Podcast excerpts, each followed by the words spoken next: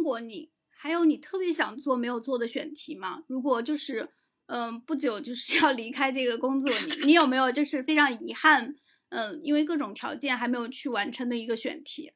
嗯，对我会有，但是我觉得可能那些选题是不是就永远都不能不就可能就是没办法再做了。我其实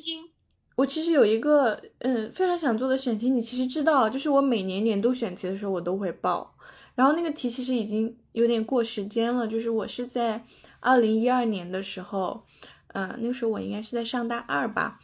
嗯，当时西安的那个抗日呃，不是那个叫什么游行呢？就是保钓游行。嗯，在西安的保钓游行里面，就是有一个农民工叫蔡阳，他是就是蔡阳砸车事件嘛，他把西安另外一个市民的车，呃，砸了之后，把他的头也砸破了。然后蔡阳是一个二十一岁的年轻人，来自河南的一个农民工，然后他当时就被抓了，被判了十年的呃有期徒刑。后来，嗯，当时南方周末出了一篇稿，叫做《砸车者蔡阳生存碎片》。其实那个时候我就对这个事情印象非常深，然后我也一直都特别好奇，就是他其实跟我年龄差不多，然后我就是好奇，其实你看那个案卷就会发现，他真的就是一个。那天他去建筑工地上班，他是毫无意识的，因为停电了。然后他们就回来，在回来的路上发现有很多人在游行，有的人在砸车，他就混入到了这个事情里面。他可能根本都不知道，就是钓鱼岛事件究竟是一个什么样子的事情，只是在那个情绪的洪流里面，他跟他的另外一个工友，他们两个都砸了这个车。然后那个西安市民叫李建立，李建立回击了蔡阳。然后蔡阳就用一把 U 型锁把李建立的头砸破了。之后的这十年，李建立基本上他的生活就是已经毁掉了。嗯，他现在依然还是每周都要去西安的一个医院里面去做复健。然后我也见过李建立几次，也去了西安。嗯，其实，在我毕业之后第一年，我到了报社，我就报过这个题。然后，但是我当时说的是蔡阳出狱还有八年，然后七八年吧。我说，如果二零二二年的时候我还在做记者，我想要去做这个题。就当当时只是一个承，就是一个开玩笑，一个承诺嘛。因为大家都觉得二零二二年是多么的遥远，那个时候才是二零一五年。后来我到了人物之后，其实我们每年都有一个报年度选题的制度。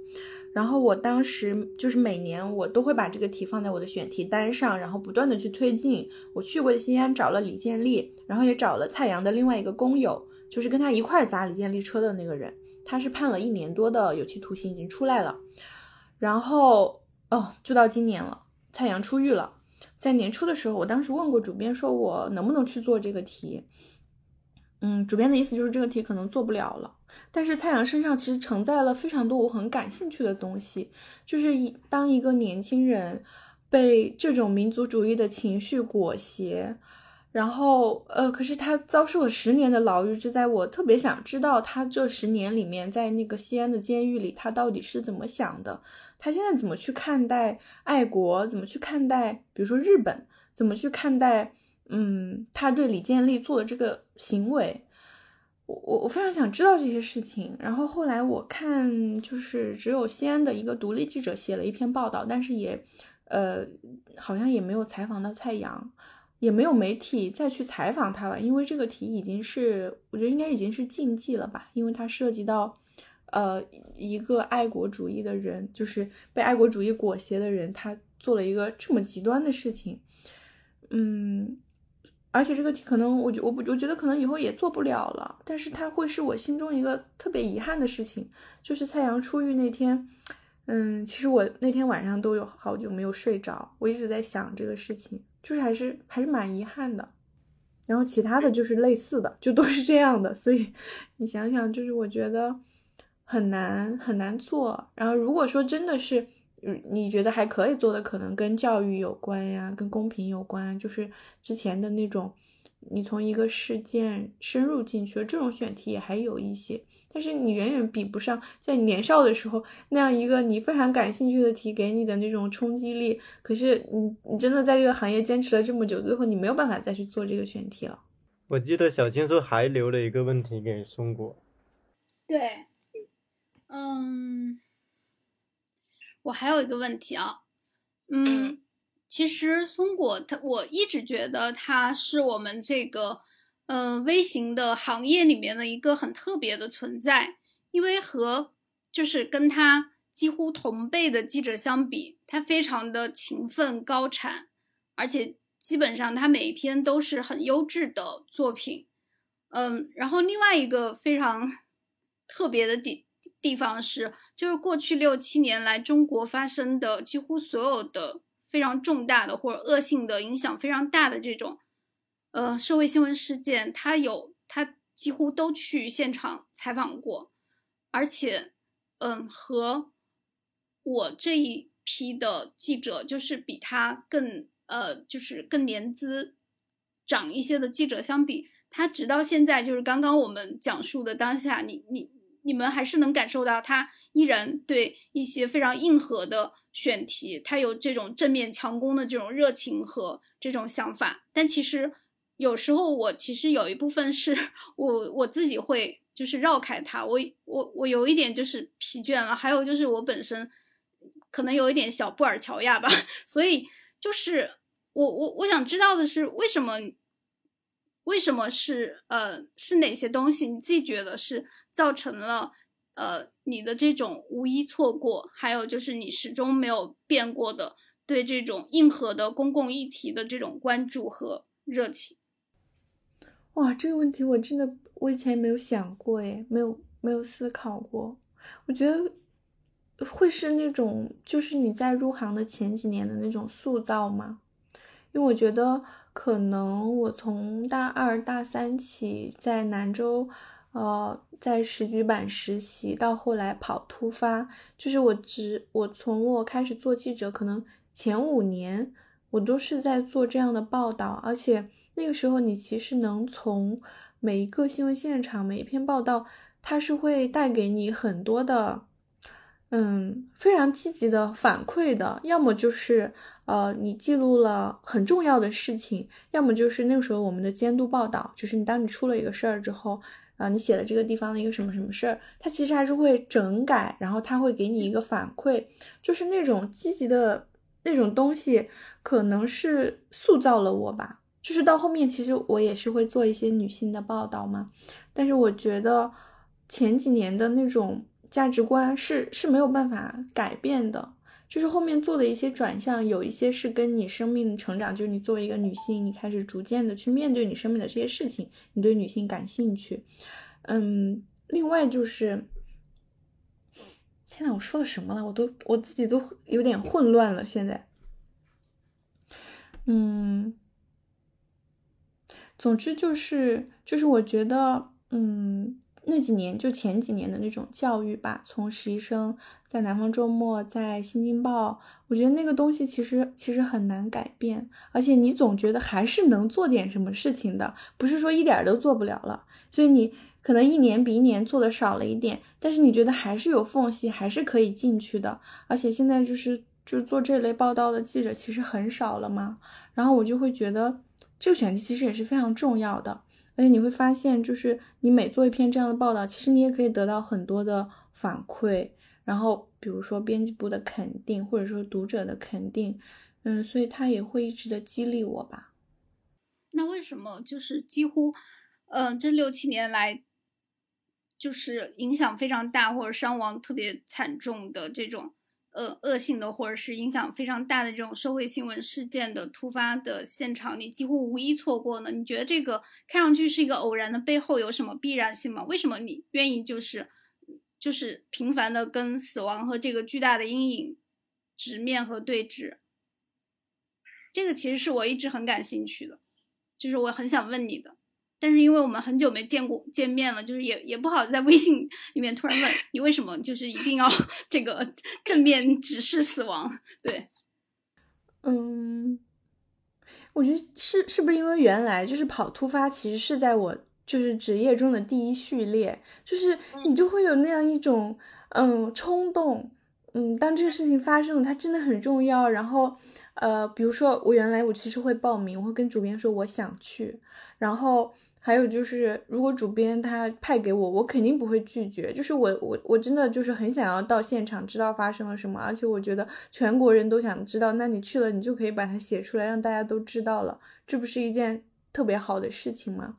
就之前去武汉的时候也是，就是很那时候疫情还很严重嘛，也不知道是什么情况，然后我妈就很担心，她不知道，就她觉得主编要派我去了，然后我跟她说主编要派我去广州采访钟南山。然后他就让我出门了。其实我不是去广州，我是去武汉。就是，哎，会有很多这种时候。但是你说是，我觉得那个冲动是没有办法抑制的。我不知道它是怎么产生的。就是你觉得你必须得到那，就是用尽各种方式，飞机、火车或者包车都可以，就是就是要去那。这这也是你的本能。嗯，对，这就是我的本能。我很难总结它是它的原因是什么。可是你，对，我觉得非常非常古典、非常生猛的一种职业的本能和那种召唤，就是现场在召唤啊，没有办法，你必须要出发，对吧？嗯，而且我不是那种很娇气的环境里成长出来的人，就是我小时候是在农村长大的，就是很很皮实吧。而且你从小到大，真的你也见过很多死亡，所以你不会觉得害怕。其实没有。嗯，但是你会在这个过程里逐渐认识他，就跟我刚开始上大学的时候就读李海鹏那篇《灾后北川残酷一面》，他讲到他闻到了死死亡的味道是，呃，混合着那个血的腥甜，还有狐臭，就是那个焦糊的狐臭。嗯，对。后来去天津爆炸的那个现场，我就真的闻到了那个味道，因为他派给我的工作就是在太平间数尸体，就是嗯。我们要统计伤亡人数嘛？嗯嗯，你想，你从那个时候我二十一岁刚毕业，然后经历了那个事情之后，觉得可能你也不会遇到什么比那个要更惨烈的事情了，所以我就觉得总要有人去去现场做那个。那你你觉得你还是可以胜任这个工作，那就那就去呗。对，嗯，超幸而且你不觉得现在其实就没有这种了，没有这种机会了，很少了。你想去也不让你去啊。嗯。就就给你赶回来，对。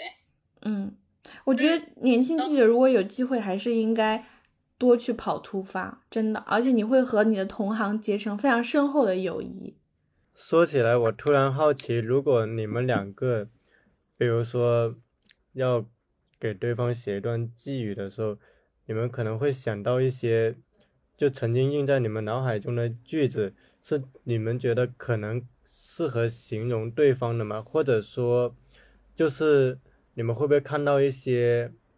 在作家的文本，或者说在其他什么方式里面，曾经看到过一段话，是你们会记在备忘录里，可能哪一天如果要。分享给，比如说松果分享给小庆，或者小庆分享给松果的时候，可能会想到的句子呢？我想想啊，就是其实我是在想，如果假设以你们两个互相分享给对方一段话的形式作为这期节目的结尾，它会是一个比较扣题的一个结尾的形式，就一个女性对另一个女性就说说出一段话的那种感觉。就好像小庆时隔二十年之后重新找到了刘小样，又重新听到了他的诉说，就那种感觉。那么谁先说呢？我真的打开了我的备忘录，哎，真的有吗，朋友？哎，等你们两个，你们两个都找到了。我没有备忘录，哎，我没有相关的内容，我只能现想。对，不着急，反正就是这个想的部分，我们是可以剪掉的。只是我会觉得这种呈现形式可能会比较好。好，你说吧，松果。嗯，我有，我的备忘录里有一句话，有一段话，是嗯，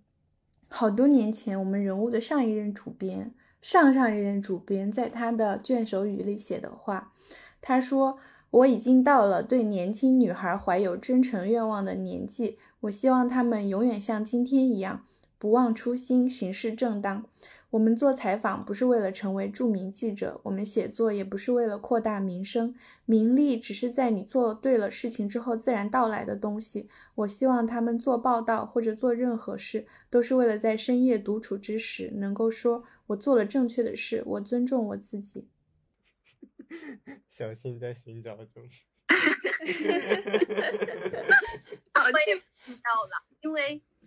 嗯，对，因为最近也想过一 些类似的东西。嗯，我这个题，其实就是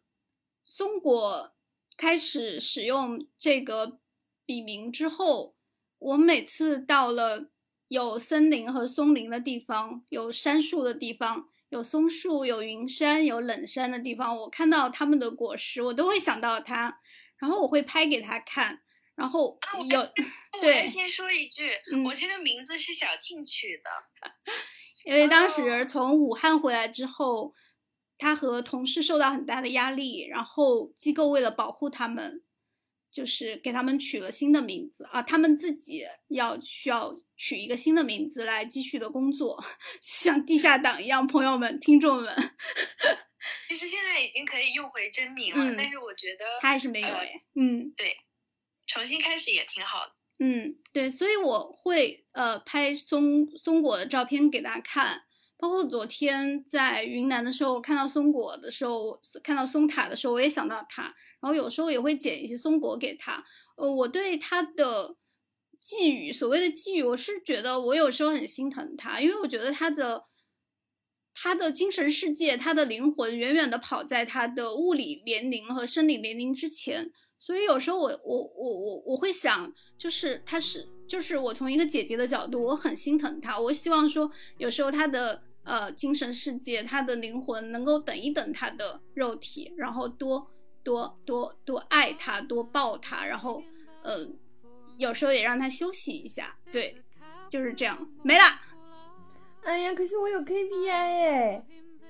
人生又不是每每个时候都有 KPI 呀，以后没有的时候你就那个啥歇一歇。How the winds are laughing, they laugh with all their might, laugh and laugh the whole day through and half the summer's night. Donna, donna, donna, donna, donna, donna, donna, donna.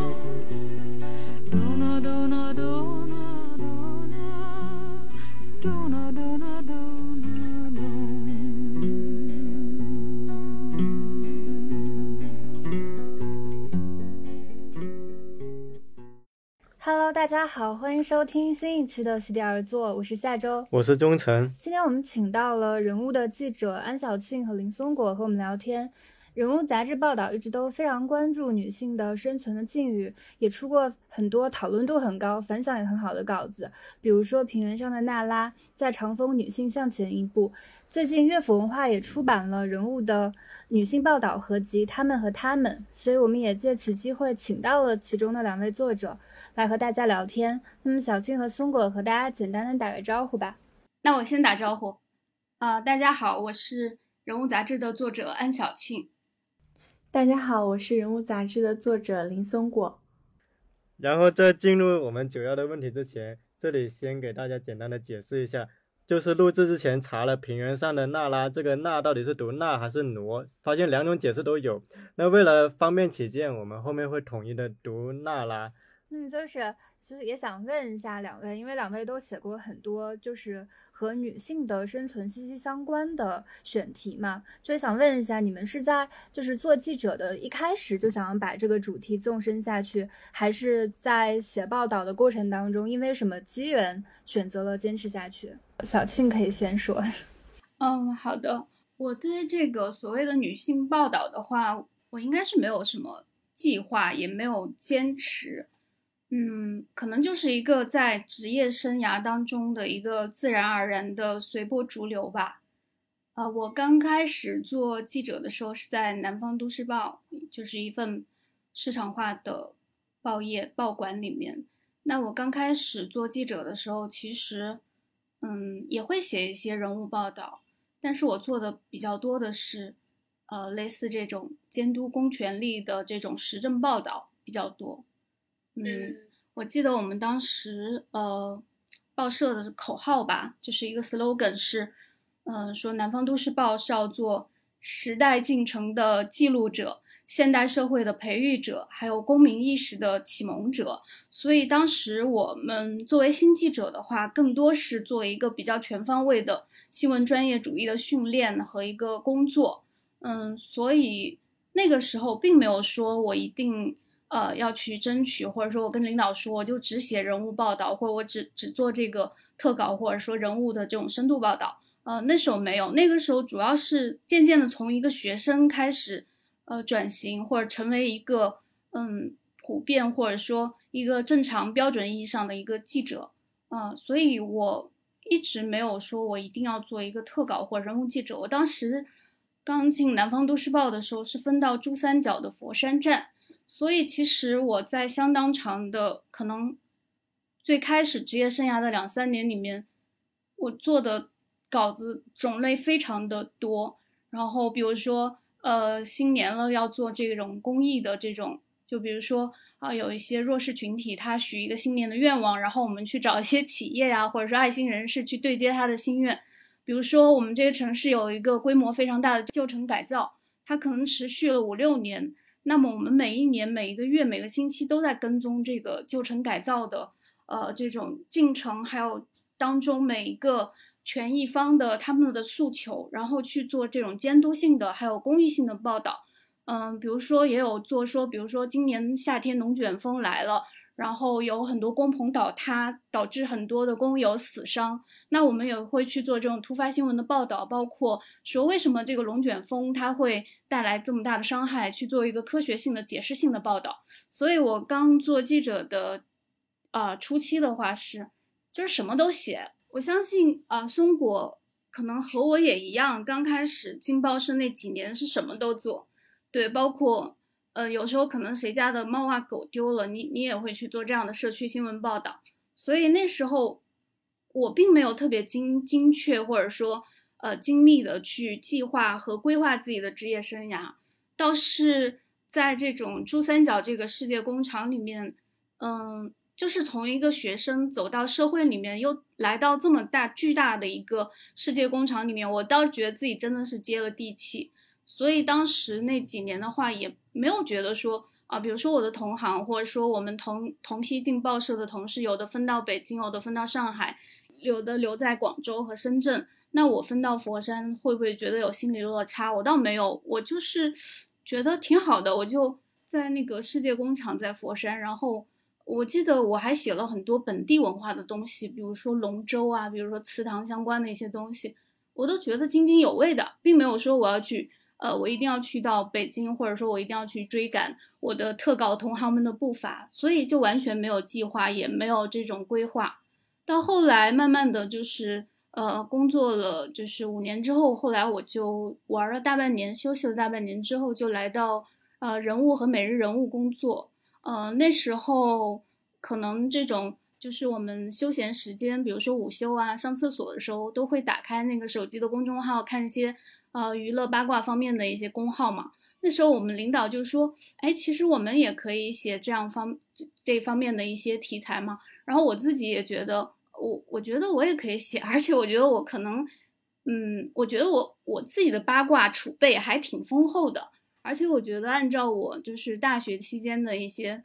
一些就是写论文呐，或者说是看书的积累的话，我觉得我也能写一些关于性别或者说关于女性啊、女明星啊，或者说关于文化工业、关于消费社会的一些稿子。然后慢慢的就是也没有什么规划，就是慢慢的就写起来了，就是这样一个 随波逐流的过程，确实是这样。也没有说坚持，因为我也很怕别人说，哎，你是不是那个好佩服你啊？你一直在坚持做记者或者坚持写稿。我之之前啊，上一次直播的时候，啊，主持人也用了“坚持”这个词，我就说我真的没有坚持。我这个人非常就是坚持不了，但凡是坚持的东西，我肯定做不下去。那我我肯定是觉得其中有乐趣，还有呃有有快乐。当然写稿很痛苦了，每一次都很痛苦，但是我觉得就是。他给给我很大的这种滋养，所以我没有坚持，我就是顺流而下，然后就做了一些，后来就慢慢的开始做一些关于女性方面的报道。对我跟小庆其实就是前面那段也是挺像的，我也是。呃，毕业之后，其实我最早我在上大学的时候，我其实想做时政记者的，我一直对时政是挺感兴趣的。但是后来，因因为国内这种时政记者的岗位其实挺少的，而且特别是就是我想做的那种时政，还不是说你去去跑口，然后去跟一些国家部委，不是那样的，就是，嗯，想知道一个国家的制度或者政策是怎么样运行的，因为我。到大三的时候，我记得那个时候我就呃给南南南方周末撰稿，写过好几篇这种时政类的采访和观察什么的，嗯，但反反到毕业的时候也没有非常合适的机会嘛。然后我又在新京报实习过，后来就留在了新京报。前两年其实做的都是突发新闻，就是那几年也有很也有几个很重大的事件，比如说呃天津爆炸，然后嗯白银案。就是类似有这样一些事情，所以那个时候就忙着跑突发。突发之外呢，那还是会有一些比较常态的选题，一些或者说我们说静态的选题。嗯，但是其实我觉得我在入行的时候的价值观其实是。呃，我们非常传统的媒体人的价值观，或者说我的编辑和领导，那个时候其实后面就都是男领男领导、男编辑，然后他们都会跟我说啊，你要增强的是你的逻辑啊，或者说，呃，你做调查的能力。所以前两年其实我跟女性报道是是没有没有任何关系的，就算你去做这种静态的事件，这个事件里面可能有男性有女性。但是你也不会想说要从女性的视角去写，所以我觉得我几乎是从零开始，就是可能小庆在大学的时候还是会有储备，但是我其实是没有的。但是我记得有一些比较标志性的一些事件吧，就是从呃一八年的时候，一八年我当时是毕业第三年，然后刚刚到呃人物这边工作，当时就是开中国开始有 Me Too 运动。嗯，我最早是采访了那个，就是当年的北航，北航的那个老师陈小武，就是有很多女学生过了很多年之后出来举报他性侵，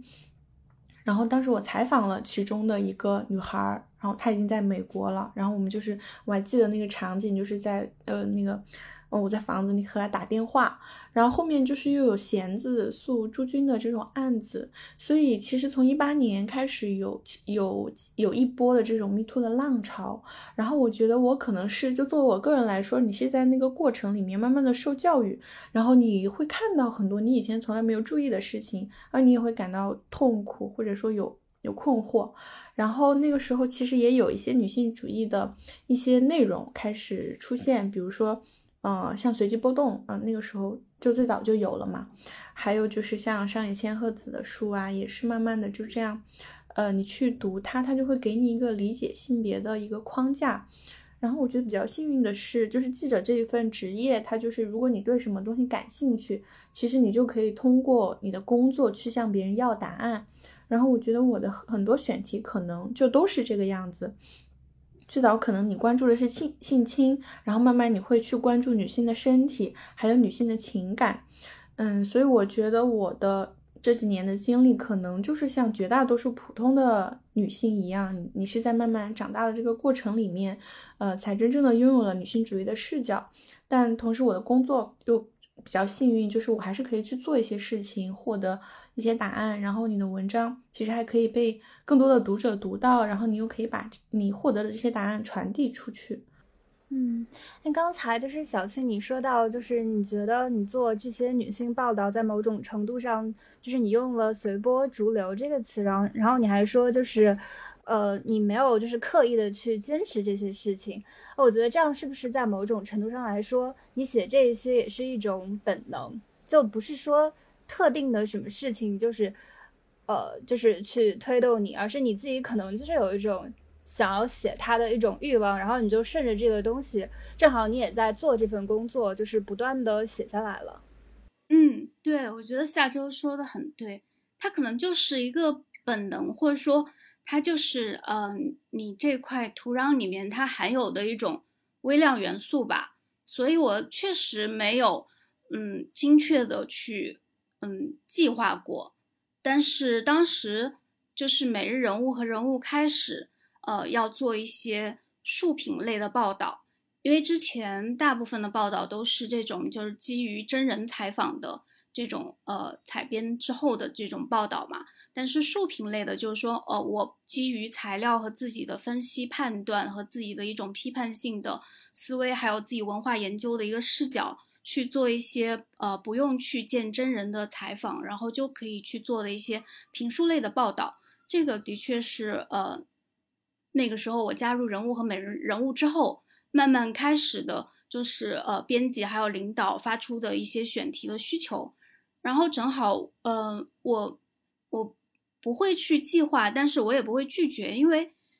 就是那个时候就是阿里阿里当时不是投了很多公司嘛，他们的价值观也就是弥散到我们行业，它有一个词就是就是就是绩效考核的时候有一个词叫做。呃，该员工是否能够拥抱变化？我觉得用就是这个很俗的词，就是当时我拥抱了一下变化，然后我就顺着这个他们的选题的需求，我就去做了一些竖屏类的报道。正好就是也像我们在就是我在这本呃他们和他们这本新书当中，我的自述里面我有提到，就是说，嗯，他可能就是遥遥呼应了，或者说牵引起了我。大学和研究生期间的一些呃阅读，还有写论文啊、写读书报告的时候，呃，还有写影评的时候留下来的一些阅读，还有看资料，还有去呃表达，还有写作的一些积累的一些技巧，或者说一些知识储备，或者说看待这个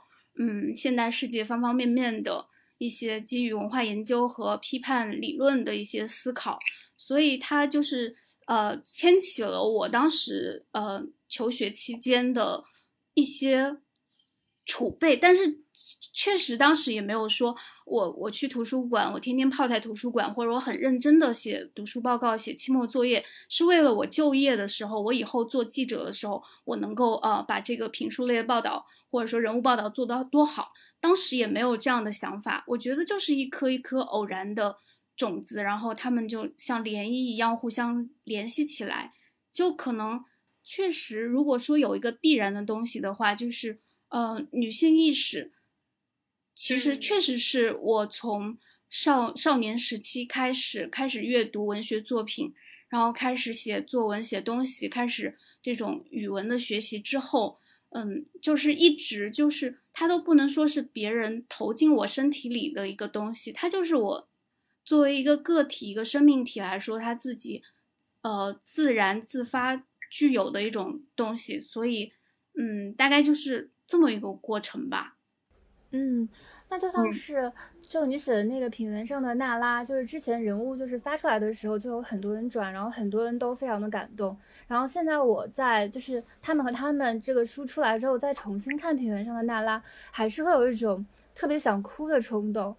然后在看这个文章的时候，就是刘小样，他其实是表示他自己不值得被书写，但是她又是一个非常渴望被看到，希望自己的苦闷可以得到疏解的女性嘛。然后我就发现，无论是刘小样，她最开始她写信给半边天，还是后来她接受你的采访，我觉得她都呈现出了一一种比较矛盾的姿态，就是她一方面她深受内心的折磨，然后渴望被理解，但是她有可能就是。在的可以被采访的时候，他又呈现出一种退缩的状态，不希望自己的生活被打扰，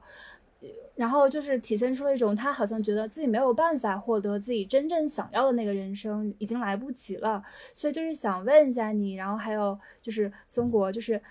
当你们在看到这样的人的时候，你们如何理解他身上他身上呈现出来的矛盾和撕裂？嗯，我是这样理解这个问题的。就是，其实这种感受一直就是贯穿在我寻找他和整个采访过程当中吧。因为我去找小样之前，呃，我是先去呃采访这个呃张悦老师。嗯，当然我其实单就是联系张悦老师进行采访，都用了差不多大半年的时间。就是我记得好像是从二零二零年的春天三月开始联系的。直到二零二零年的冬天，可能是十月份、十月底还是十一月初，我忘了，反正是秋天的时候，金色的秋天，北京那个秋天特别特别的漂亮，嗯，就是整个树叶金金那种金黄的树叶又特别干燥，就感觉每棵树都要燃烧起来。我感觉是我印象当中特别特别明亮和，呃，就像燃烧女子的肖像里面那个火焰一样那样的树。我就记得，就是从春天开始联系张悦老师，直到那个秋天，我们才在蓝色港湾的一个咖啡馆见面，然后我们就聊了大半天，从中午一直聊到就是。呃，暮色四合，然后冬天那种北方塞北的那个冷气开始从地底上、地底下冒出来。呃，我记得我之前已经看了相当多，就是能我能够搜罗到的视频、文字资料，还有众多网友的一些寻找和纪念。但是我印象呃特别深的就是我当时在张悦老师呃给我的讲述当中，我受到震撼的，我我得到的第一个震撼其实就是呃小样身上的那种矛盾。因为我是呃小时候看到这个节目的时候，我想当然的以为这个节目的呃整整个呃生产的过程，它制作的过程，他们寻找它的过程，聊天的过程应该是很顺利吧？我就在想，因为我也没有在电视行业待过嘛，所以无法就是呃去换位的思考说可能会有怎怎样的一些。磕磕绊绊的地方，但是张悦老师跟我说，那期节目实际上是被一个摄像偶然的，就是救下来的，甚至那个摄像平时是一个非常吊儿郎当的一个合作者，他有时候会喝醉了才来工作，或者说迟到是家常便饭。但是这个摄像他在工作当中，在自己的专业领域，他又有很多自己的想法和自己的一些坚持，所以张悦老师还是能够跟他合作下去。但，嗯。正像大家后来都了解到的，就是那期节目录制的很不顺利。即使张悦和呃刘小样他们已经同吃同住同劳动谈心散步了一周，当摄摄像机这个其实呃即使是我们没有受到过这种特别熟练的高频次的这种视频采访和这种镜头训练的人来说。面对面对一个突然支起来的那个摄像机，我觉得也是压力非常大的，所以我非常能够理解他那一刻在大学当中坐在这个呃庭院前的这个黄土地上，突然看到这个摄像机又支起来的时候，就内心的那种恐惧，嗯，这个我能够理解。然后张宇老师说，就聊不出来，就是一这个摄像机一打开，那个红点开始跳动，就是聊不出来。之前信件里面写到节目组里面的那些幽微的形象的，就像向金老师和戴锦华老师在一次对谈里面说，呃，很多人都有小样这样的想法，这样的矛盾，这样的想去远方又舍不下眼前的生活，但是有有几个人能像他这样，把他的内心的这些波澜如此熨贴、准确、形象的用语言表达出来呢？可是这么这么就是完美的这种语言表达。等他坐到摄像机前面，就就是出不来，到最后他们几乎就是放弃了。然后呃，小样以为他们收起摄像机就是要打道回府了，就是呃放弃这次采访了。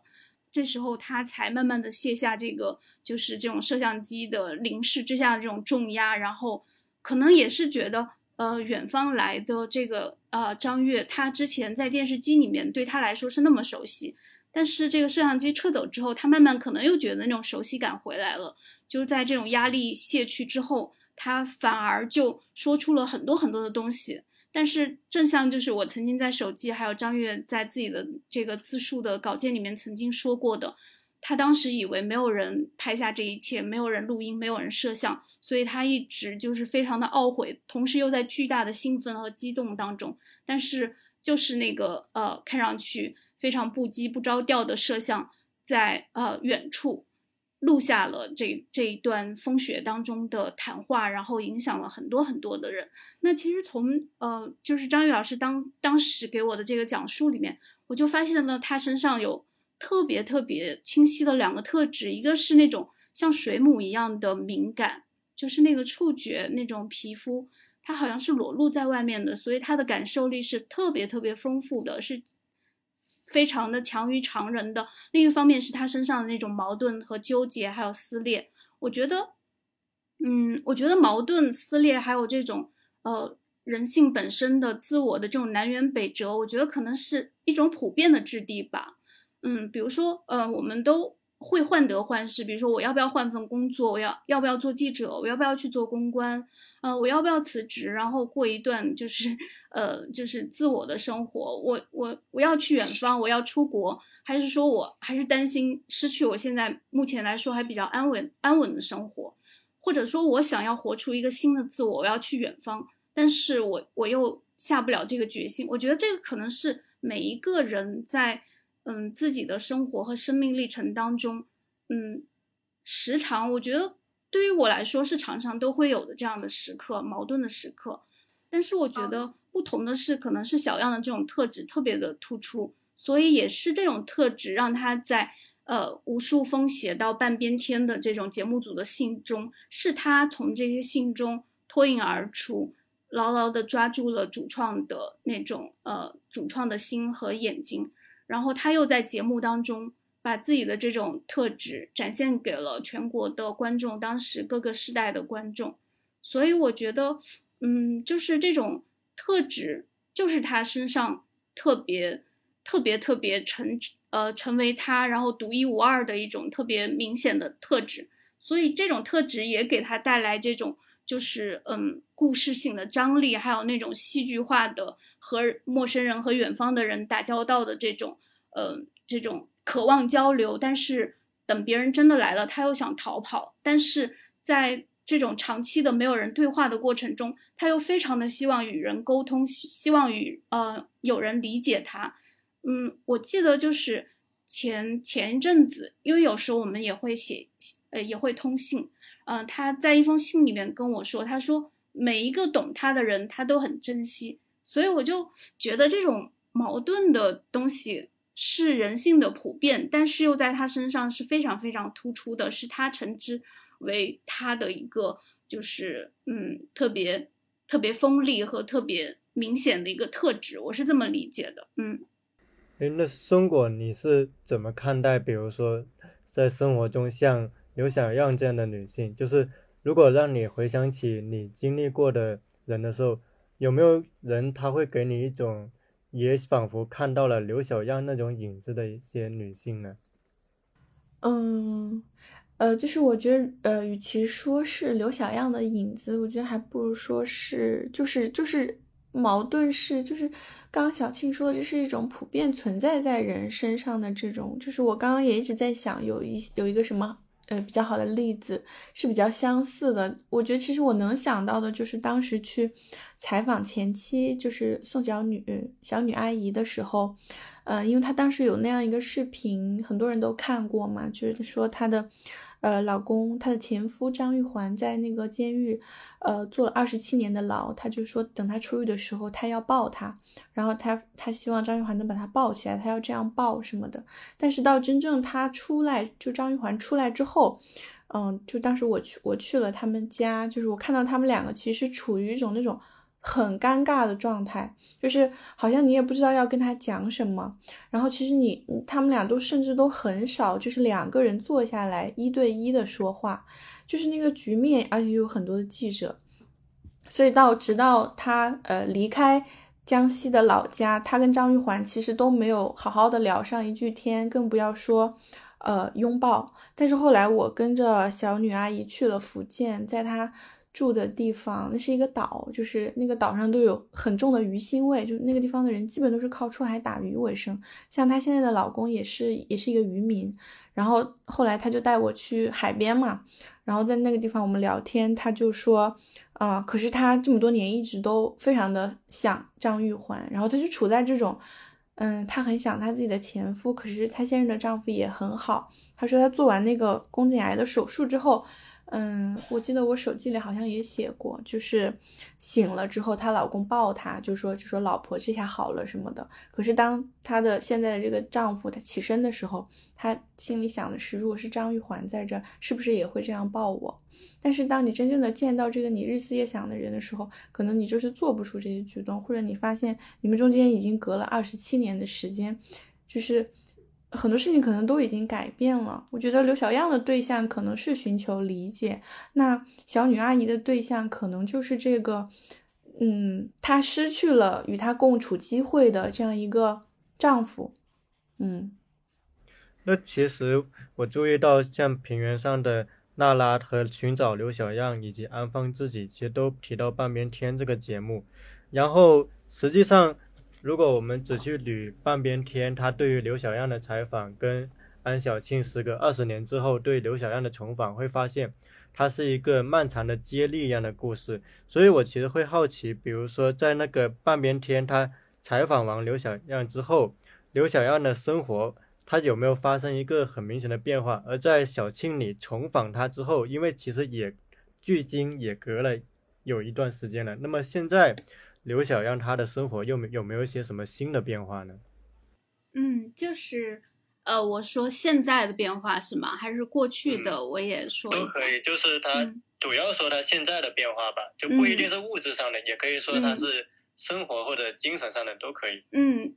呃。二零二零年半边天，呃，我叫刘小样那期节目播出之后的变化，呃，在张悦老师的很多的他后来的一些节目，还有他的呃他写的一些文章，他接受的采访里面有提到，嗯，当然比较全面的一个呃讲述的话，可能就是呃在呃我们人物的那篇报道里，大家如果感兴趣的话，可以啊在里面比较完整的看到，嗯，那我就说一下。最近两年吧，就是我我跟他聊完天之后，呃，我们的报道刊发之后，他的一些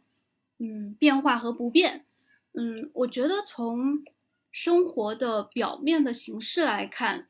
嗯，他这两年的生活和过去七八年来说，就是他回到庭院之后的生活，表面上看是没有太大的变化的。因为从这个呃物质的空间意义上意义上空间的意义上来说，他依然还是生活在嗯咸阳的关中平原深处的一个庭院里面，嗯，他依然绝大多数的时间都是自己和自己待着，嗯，他还是种花，还是养花，然后还是去买花的种子，还是去种种他的这个就是小庭院里面的各种各样的植物树，嗯，蔷薇。鸡冠花，嗯，还有那个呃格桑花、黄瓜，还有桃树，嗯，玫瑰，反正特别多。他就是每基本上他的时间就是可能有相当多的时间就是在种花、养花、照顾自己的这个小花园。还有一部分时间，我看到他是在嗯看书是不多了，他是在抄写一些古诗词。当然还有一些农活啦，就是夏天和春天的时候会有一些农活。还有就是，呃，照顾女儿和儿子，还有丈夫，这个其实从表面上看，生活没有太大的变化，嗯，但是，呃，去年、今年、今年夏天我又再见了他一次，嗯，我有发现一个比较大的变化，一个从空间上来说，他们家的院子还有房子重新装修了一下，然后他的庭院就是那个小花园更大了，然后。嗯，院子翻修之后，这个生活的这种就是环境会好了很多。然后他之前种的花都没有现在那么大型，因为他现在有有一架的那个一竹架子的蔷薇已经爬满了，可能爬了有两米高，然后有两三米宽，然后上面就是好多好多花骨朵。他就就是比我那年冬天去的时候，整个小花园就像读者当时。在我们的评论区有说，希望小样的花园年年万紫千红。就是今年夏天八月份，我在见到他的时候，我发现他的花园的确是万紫千红了。还有一个变化是，嗯，他内心的那种变化，还有他外在的那种，就是刚才下周说到那种矛盾和焦灼的状态，我觉得有有就是有消退比较大。因为他自己感觉自己茁壮了挺多的。他说，经过这一年多两年，就是还是自己跟自己待着，然后自己，呃，想做什么做什么，然后就是通过这个庭院，在庭院里面也不能说疗愈自己，就是他又跟自己相处之后，他又茁壮了不少。嗯，还有一个变化是，之前包括我的报道里面有提到，就是她还有丈夫，嗯，她的丈夫，嗯，好多次都在。都在怀疑说，我们为什么还要去关注他？他有什么写去关注和去写续写他故事的价值？因为从一个最世俗的这种成功学的角度来说，嗯，他他会觉得我不是一个成功人物，我又没有致富，我也没有凭借自己的这种行动改变自己的命运。然后，呃，她的丈夫就是这个，呃，王叔叔，他也会觉得说，嗯，这个世界已经发生了这么天翻地覆的变化，互联网已经这么改变了生活，但是我的妻子她如此痛苦，行动了这么多年，他还是没有改变他自己，也没有改变我们这个家庭的。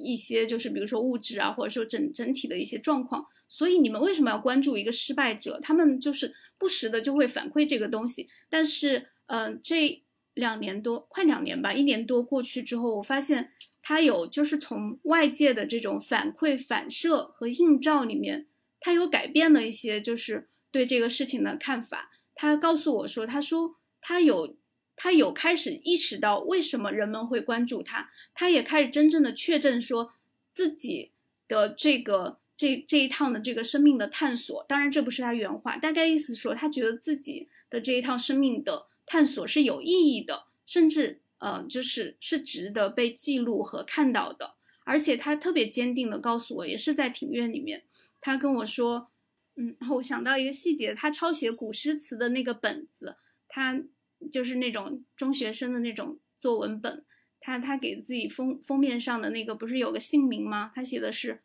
他写的是刘同学，就特别特别可爱，觉得嗯对，特别可爱。然后他特别坚定的跟我说，即便是没有一个现成的道路，他也要去按照自己的心意继续去生活。嗯，然后他后来在一封信里面，他有一句话，我觉得特别特别的打动我。他说：“我所做的一切都是为了我，嗯，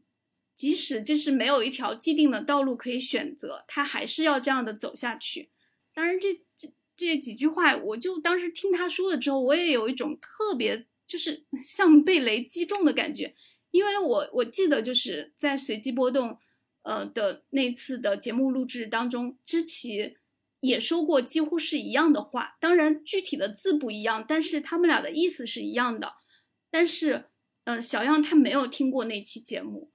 但是他却和遥远的一个呃女孩，可能是和他的女儿一样大的一个女孩，然后和一个没有见过面的一个他的故事的读者，一个呃被他所触动到的这样的一个远方的陌生人，一个女性，嗯，他们竟然说出了几乎是一样的话。这个就让我觉得好神奇，好魔幻。但是当他就是坐在我面前说出这番话的时候，我就觉得这是真的，就是我们这个工作的魔力和他带给我的那种非常坚定的幸福感所在。那我也会觉得这个，嗯，就是这这段时间我就搬家了嘛，有时候我就会看到，嗯，看到树在风中摇晃，有时候看到就是呃水面在风吹过来的时候。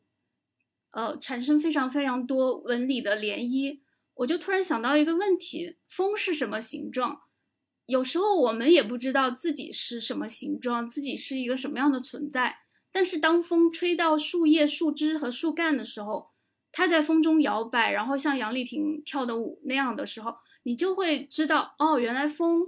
在树上面是这样表现，风的形状可以是这样。然后它在水面、在湖面的时候，它是涟漪，然后可能真的是。你要碰到一个东西，然后你反射过来，你就能看到自己大概的一个轮廓和形状，还有自己存在的一个质地是怎么样的。嗯，或者说像这个，就是呃那种叫什么，有一个有一有一种医学的技术，就是呃他把这个光波发射过去，然后就可以出现一个啊 B 超是吗？超声波就会出现一个自己的轮廓，就是它发出信号之后，呃。外界的人又把这个信号和频率反射回来，他朦胧，他就懵懂之间模模糊糊的也看到了自己的形状，所以这就是理解沟通，还有呃，可能就是同情之理解，还有一种比较准确的呃叙述和沟通，人与人之间这种主体间的这种沟通和传播带来的嗯，给小样的一些变化，包括他有提到说。儿子和女儿，嗯，看了那篇报道之后，也非常的，就是你知道中国人的家庭关系，他不会特别直白的说，哦，爸，我我爱你，我看了之后我就非常的理解了你，我过去对你做的不够，我以后要怎么样？嗯，中国人的家庭关系不是这样的，但是他说女儿和儿子分别都非常，就是非常心疼的跟他说，嗯，妈妈，你以后不要这么辛苦，你想做什么就做什么，你不想做什么就不做什么，我们不会逼你，你想出去打牌就去。你不想去就别去，你不要怕别人的这个压力。你你不想刷抖音，你就不刷，我们一点儿意见都没有，你就做你自己就好。然后儿子会从淘宝上面给他买很多很多花的种子，嗯，然后他就种在花园里面。就我就看到儿子给他买的那个球形的百合的根，他种进去之后，我当时去的时候八月份的时候，那个百合花已经开了，就是白色的。因为小小样姐她最喜欢百合花嘛，所以我就觉得，嗯，这些反馈。都让她真正的确证了自己的价值，但是我觉得虽然她来的晚一点，嗯，但是我觉得这也是她自己辛苦跋涉了这一程之后，她她应得的。当然非常非常辛苦，我们不是她，但是我我也觉得这可能就是生命的奇妙和一些不可思议吧，就是一些意外的一些，嗯，意外的一些起起伏伏，然后。上车下车之后，嗯，反正我觉得就是挺奇妙的，对，包括嗯，她的丈夫现在也会比较松弛了，就没有之前的那种非常紧绷的感觉，就觉得守着一座活火山的感觉，就是就是王叔给我的感觉也是他松弛了挺多的，然后他他不必每时每刻都在焦灼一颗定时炸弹什么时候爆炸这种感觉，嗯，这个是我从我自己的角度看到的他们。生活还有内心的一些变化和不变，嗯，所以从一个比较乐观的角度来说，其实他还是相对有活在爱里，就是他并没有完全收到的都是一些负的反馈，他还是得到了很多正向的支持，就包括你说的那个，嗯，就是他的儿子和女儿说你想做什么就去做，你不想打牌也可以不打，我就觉得听的就会就非常的感动，就是要哭的那种，然后。我觉得你文章当中，也就是提到他那个种花的那个场景，就是在文章当文章当中看就特别的震撼，然后我觉得现场看就一定更加的震撼。就是我第一次读的时候，就是因为他说，嗯，就是他经过那个县城的绿化带，然后他就是就他觉得有点不服气，他说这么好的花应该种在他自己的家里，然后他就是。就是你文章当中有说他特别特别刻意开始在院子里大肆种花嘛？就第一次读的时候，我不知道为什么就想到了。艾玛·包法利，虽然说他们两个是完全就是不相干的，就是想到包法利，他也在他自己的房间里面放那些跟他的身份完全不符合的那种嗯家具，然后还让他的那个就是女仆叫他叫夫人之类，就是完全不符合他的生活方式。但现在就是听你在讲的话，我会觉得就是刘小样他种花的这个举动，他更加具有一种。更强韧的，就是更持久的一种生命力。虽然可能就是在很多人看来，就是种花，它跟那种世俗定义的成功也没有什么关系，不会说你种了多少花，你就更接近成功了一点。但它可能就是，嗯，保有自己生活的尊严的一种方式。虽然它看起来就是这么小，但就是花。嗯，然后还想就是顺着这个。这个报道再问一个问题，就是当时看平原上的奈拉有一个非常非常让我触动的场景，是刘小样在张悦离开的时候，他就扑到张悦怀里大哭嘛。然后他说：“你忽然来了，又忽然走了，就像一场梦。你走了，就剩我一个人了。”哦，就当时读到这句话，我真的特别难过。然后我就想说，也不只是刘小样，就比如说任何一个。嗯，值得被报道的这样的身上就呈现出很多矛盾和撕裂的人物，就可能这个报道本身它引起了非常大的影响，然后很多人都很感动，取得了共鸣，在他身上看到了自己的影子。但也有可能就是这个报道对当事人的生活可能没有产生改变，或者说会给他带来一些比较大的影响。就想问一下，就是你们两位就是在遇到像类似的。嗯，就是当事人的时候，你们就是会在报道过程当中，就是说如何去保护这个当事人，就是做好两者之间的平衡。松果说吧，我说的挺多的，你说了之后我再说一下。啊，好难回答，小七，你要不先回答吧？你这人真的是，或者就单纯从一个专业实操的角度，就是一般流程是怎样，就也不是说它是个解决方案，就单纯分享，就你们一般操作的流程就可以了。好的，嗯，好的。我觉得，呃，我从我自己有限的这个职业生涯来看的话，就是说，嗯，我觉得首先我们做一个报道的出发点是。呃，我自己觉得哈，比如说人物报道的话，我会觉得可能，呃，有有两点，呃，是这个选题得以成立，然后我们想要去走进它，寻找它，去，呃，书写它的故事的原因，一个是它的故事具有一种公共性，嗯，还有一种是我觉得是他身上的故事特别的具有，呃，就是这种呃故事性、戏剧性和冲突性，就是。这两个维度，我觉得都可以让一个选题成立，让我们去做这样的报道，嗯，或者说人物报道，嗯，我举个例子吧，比如说，嗯嗯，小样姐这篇报道的话，我觉得比较罕见的一点就是说，这个选题它是可能兼具了两点，就是它既有这种公共性，又有故事性，因为可能从二十年前半边天的节目开始，嗯，刘小样他就成为了呃中国。这个经由电视媒介，特别是嗯国家级的这种中央电视台媒体播出的这样的节目当中的一个嗯一个公共的一个呃社会历史文化当中的一个符号，一个女性的符号，所以她的身上就已经具有了当时的那种时代性和呃一个作为这个新闻人物和公共人物的一种公共性。那第二点的话，就是说。经过二十年之后，当她在中央电视台的节目播出之后，她的个人生命，嗯，我猜想应该是，应该是非常丰富和具有这种书写的价值的。啊，事实上，当我们采访结束之后，也发现它是一个非常具有跌宕起伏的一个真实的故事。所以，从不论从哪一点出发，我们都应该去做这个选题。那具体到做的过程当中，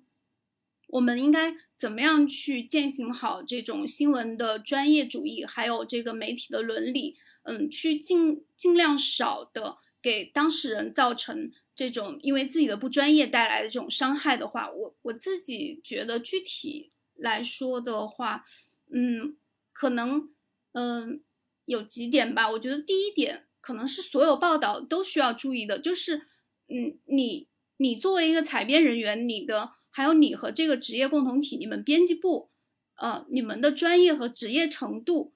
呃，足不足以让你们的采访和报道，嗯，呈现一种客观，尤其是一种同情之理解。因为我觉得，嗯，就是当一个报道刊发，当他接，呃，进入到一个接受的过程当中之后，当故事走到故事，当故事走到读者那里之后，嗯，采访对象的生活，他必然会因为这个报道。呃，这个故事被更多人阅读之后，更多人知道之后，他的生活肯定会发生不同。那我觉得，对采访对象来说，最好的保护，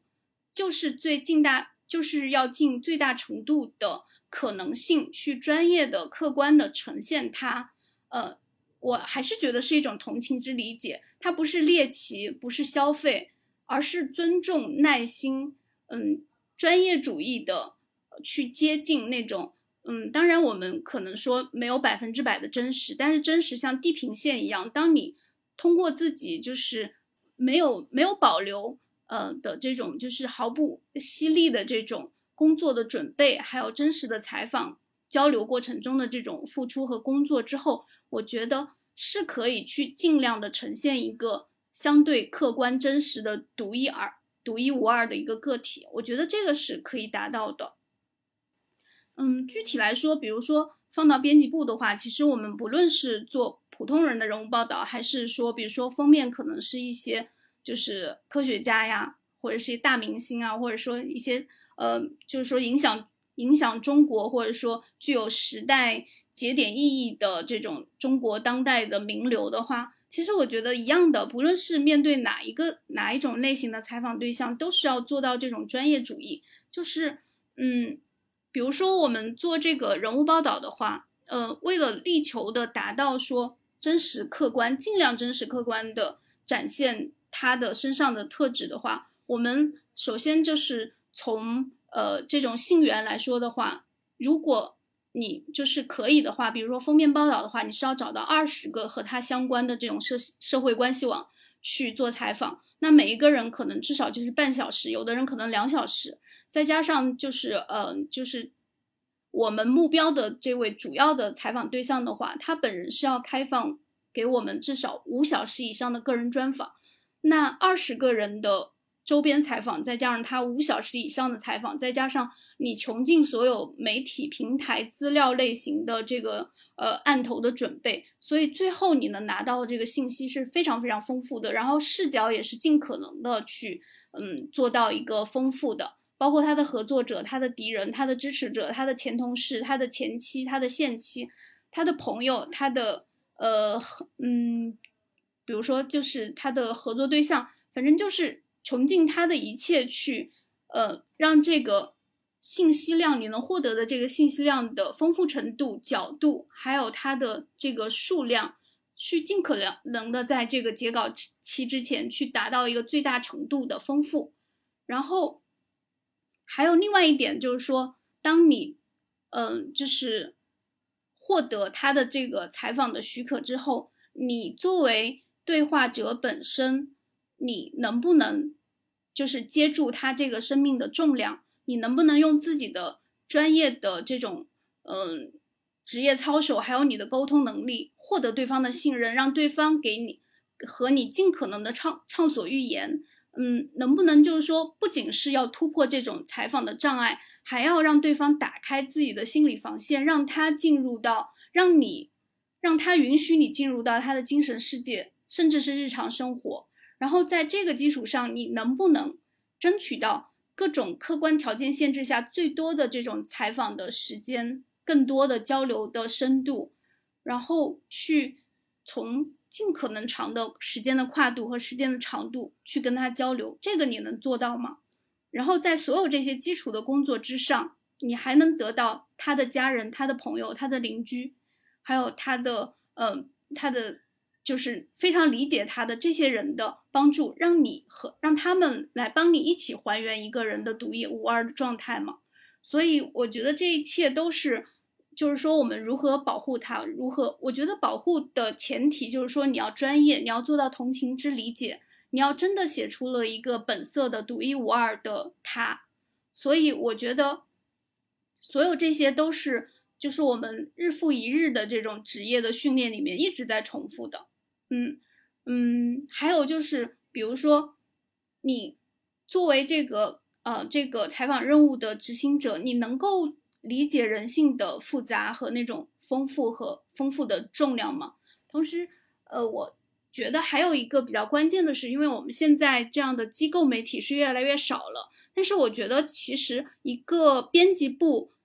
它其实也是在这个保护新闻当事人方面是起到非常重要的作用的。就是你所在的这个编辑部，这个新闻的共同体，他们是否拥有这种稳定的、统一的职业水准？他们有没有这个专业的价值观，可以去辅正、去校正、去辅佐记者和编辑做出自己的判断，然后最后刊发报道？嗯，去辅助、帮助记者和编辑的工作工作，这个也会影响到，就是最后报道的这种真实客观，然后也会影响到说是否会给采访对象的生活带来。伤害或者说这种因为这种误解，呃，然后带来的对他的这种不好的影响，我觉得这个可能是我理解的，就是我们常规的日复一日的操作里面的一些内部因素和外部因素。因为其实也是在以前我跟朋友聊天的时候，他们提到他们会发现有很多在自己领域具有很高专业水准的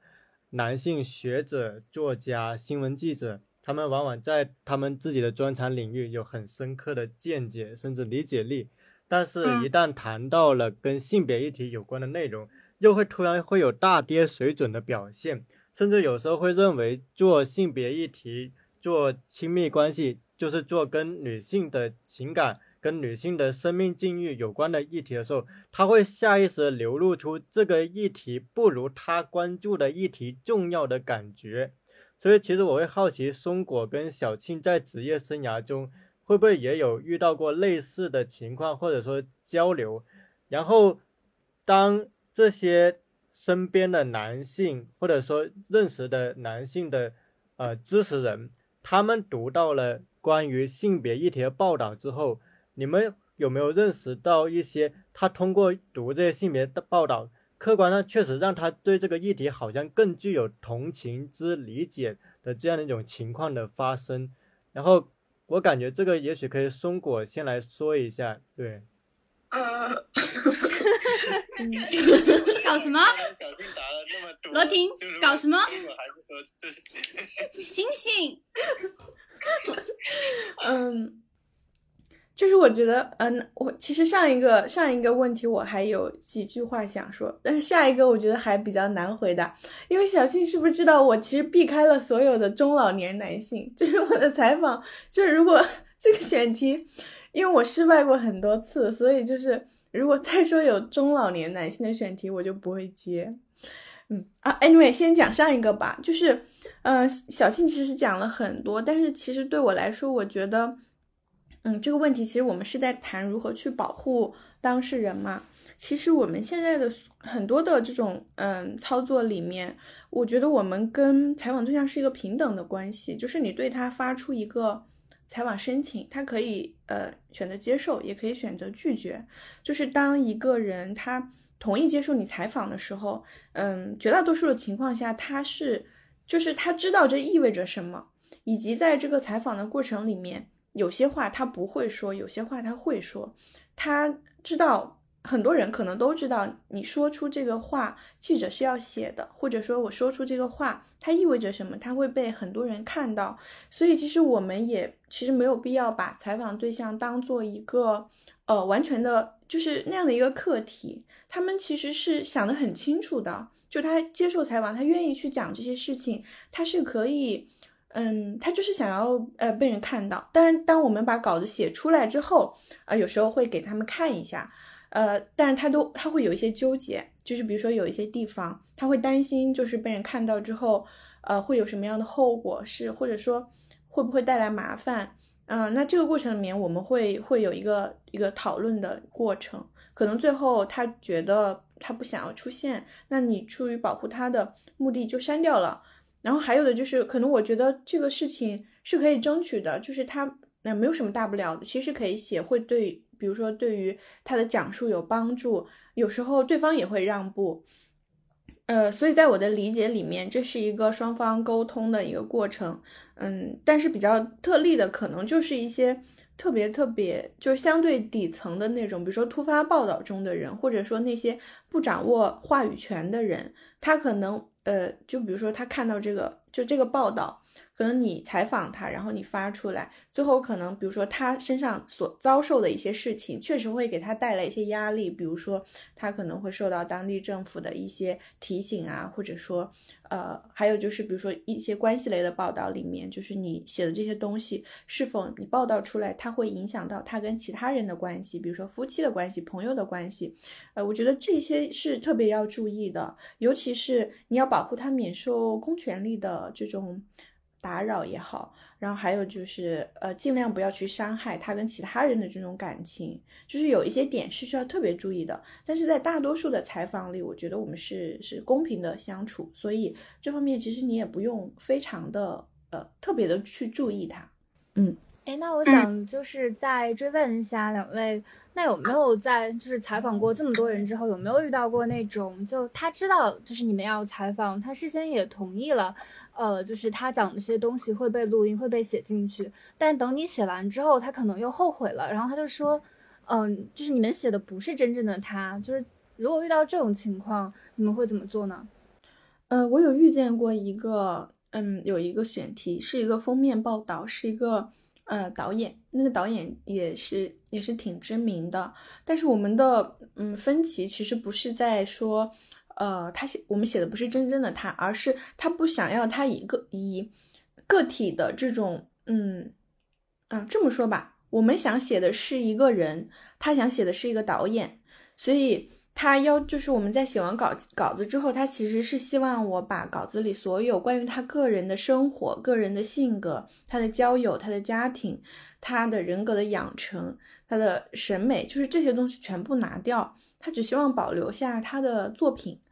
嗯，所以当时我们其实是爆发了比较严重的冲突。到最后下场，就是我们的杂志要印刷嘛，下场之前，呃，他就说，那如果这样的话，嗯，他就不上了，他就不上这个了。然后我们主编也很硬气，就是因为我们所有的采访也都是，呃，通过通，就是我们他通过了我们的采访申请，然后我们做了很辛苦做了几个月，嗯，当时主编就说，那我们就直接应了，嗯，后来他就妥协了，就是，呃，或。那我们就，因为我我们已经给他看了呀，然后我觉得我们已经尽到了我们告知的义务，我们也能接受你做一些删改，但是不要太夸张好吗？就不要把所有的东西全部拿掉，那这个稿子就完全不成立了。所以最后我们其实也是有一个协商嘛，就是可能拿掉了几百字。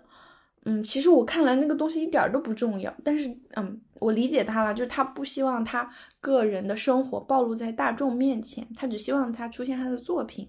所以。呃，对，其实我也理解，但是因为我觉得我们的我们对这个报道的预期是有，呃，是是不一样的，是有分歧的。我们想写的是一个人物报道，可是，呃，他其实可能只是想想谈他当时要上映的那部电影。嗯，那他是不是之之前也不太关注你们杂志？因为按理说看过你们不是，很很离谱，他订了我们的杂志，所以我们是他订的唯一一份杂志，所以我就是觉得特别的奇怪。啊，那确实挺，就说不定到最后一步会害怕，就是有的时候让自己的私生活呈现在大家面前。嗯，其实没有到私生活的层面对吧？其实就是对他人的一个描摹。嗯，我我觉得是不是？掉的就是我写他喜欢骑摩托。对啊，其实其实很正常的一些生活的侧面。我我在想，是不是因为呃。我觉得人的个性可能就是一把双锋剑，因为导演的话，他对自己产出的东西有非常强的控制欲，而且正是因为他这种强烈的个性和控制欲，他才能成就他的那些代表作和后来他的这种江湖的地位。所以我觉得他是不是也是这种控制欲非常强的人，就想想要说也也控制自己输出的这个公共形象。所以也顾不得说，他其实也了解我们之前跟他沟通所有的这个人物采访的一些，嗯技技术的一些方法，还有我们最后成稿的这种风格，他其实是知道的。但是到他自己身上的时候，他就忍不住的做了一个暴君和审查者。嗯，对，其实其实那个杂志做完之后。我我们是不是我记得有讨论过？就是我我采访他自己，采访他的周边，可能一两个月的时间都不足够。就是我对他的了解还是很片面和模糊，就是单向度的。但是当你真正跟他打交道，你收到那个他自己亲自修改的 Word 的时候，就是 就是这个细节都可以加进稿子的。对，但是也不太可能，因为这样你确实也会给别人带来麻烦嘛。所以后面那个稿子就是删改之后就下场了。但是我觉得确实是在这一系列的动作结束之后，我才更了解了他为什么会在电影上有那么大的成就，就是这种暴君式的控制一切的性格，才成就了他。就下一个，那我就问问一下松果，就是你写那个在长风女性前进一步，我觉得是一个很有意思的文章嘛。因为在互联网，如果你一提到惯性权这个事情，其实可以就是吵的，就是沸沸扬扬的。但是就是这个报道当中，这安徽省的长丰县，大家却就是就是进行了长达七年的性别平等的实验，然后他还出台过就是随母姓的孩子会得到就是一千元的现金奖励的这样的政策。然后你还提到，就是当时它还是一个贫困县，但是却可以花百万去修建一个关爱女孩的雕塑，然后甚至为了提高女性权益，呃，还一度让独生女和两个女孩家庭的那种女女儿中考可以加十分。我觉得在当时我读到这个报道，就是让我有一点，嗯，就是我没有想到的是，就是我不知道这种实验会发生在，呃，一个看起来就是。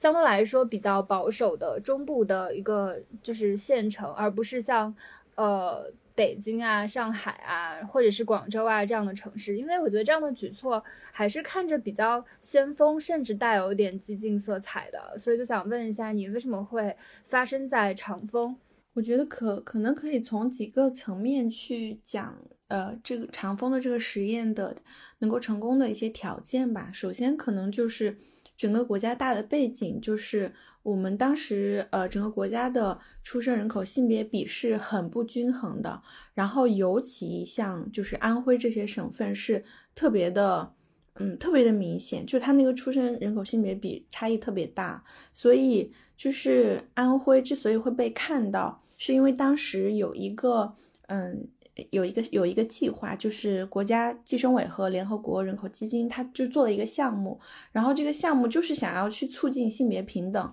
然后他要去挑选一些呃试点的地方，那么他当然就会挑选。呃，出生人口性别比差异最大的地方，然后当时我记得是有三个省份，就是有安徽，然后还有湖北，还有另外一个地方。所以当时这个项目其实是有三个试点县的，不仅是长丰，另外还有两个。只不过我们最后选择长丰，是因为长丰最成功。所以就是你会看到一层一层，它会筛选掉一些不成功的地方，只是长丰最后留了下来。嗯，然后那么为什么是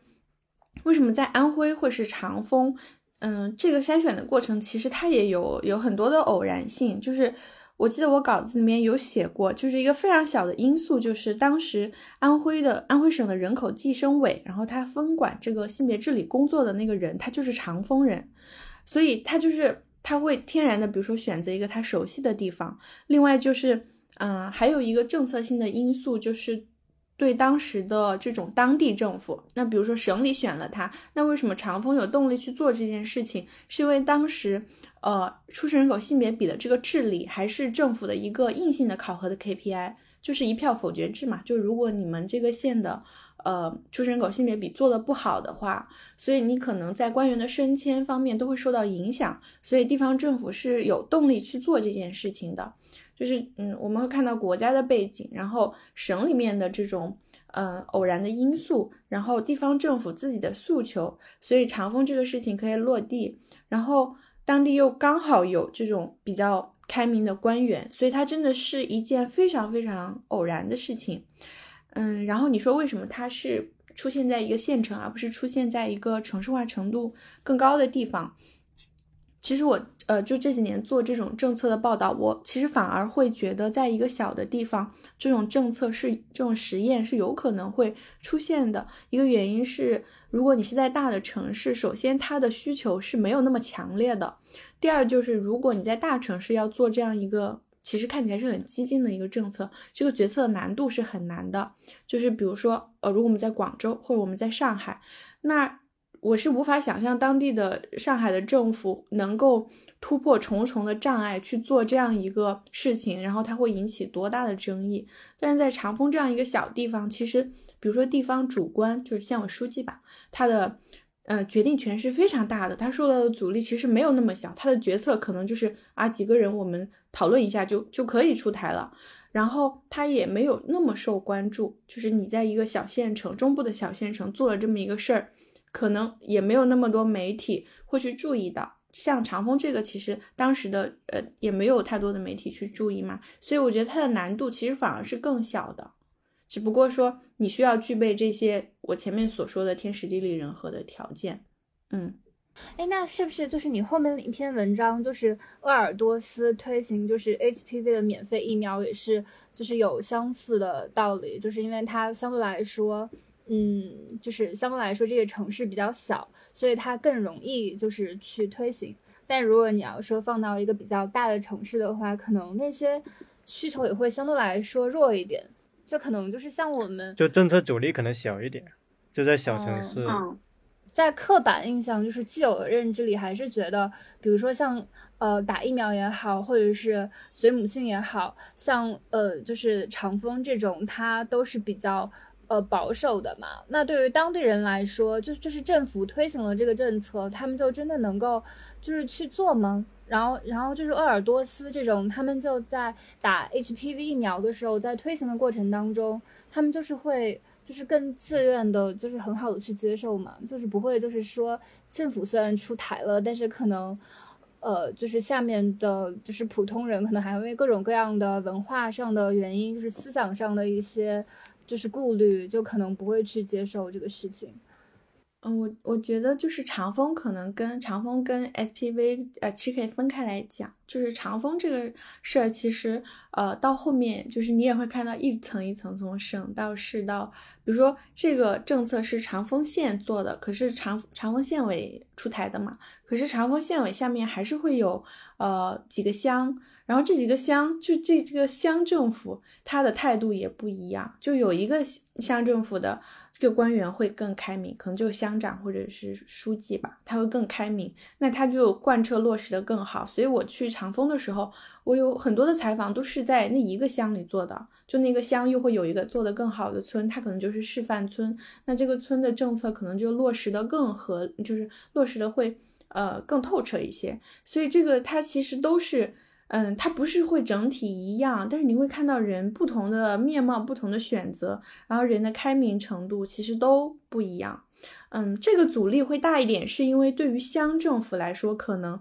这个东西它只能作为一个锦上添花的成绩，而不是一个呃升迁的这种嗯硬性的标准吧。我觉得，因为可能对于乡一层的政府来说，经发展经济还是最重要的。呃，然后鄂尔多斯不太一样的一点是在于。这个疫苗是免费的，而且其实现在就算是在内蒙，特别是鄂尔多斯，它其实是相对很有钱的，它是它应该是整个内蒙最有钱的城市，就是财政超有钱，然后就是整个城市发展也特别好，所以他们的观念不是我们想象中的，就是非常的落后。然后你又免费，就是对小孩子好的事情，所以大家其实打疫苗是很积极的。然后关于鄂尔多斯 SPV 为什么它会成为全国第一个这个城市，其实我觉得也会有挺多偶然的因素。嗯，我不知道你们有没有注意到，其实鄂尔多斯之后，全国有很多地方都在做了，像广东好像就是整个省都是都在做，还有海南也有。哎，他们推的是九价吗？还是呃二价？二价。对，就是十六跟十八这两个高危、高危的高危价的那个病毒。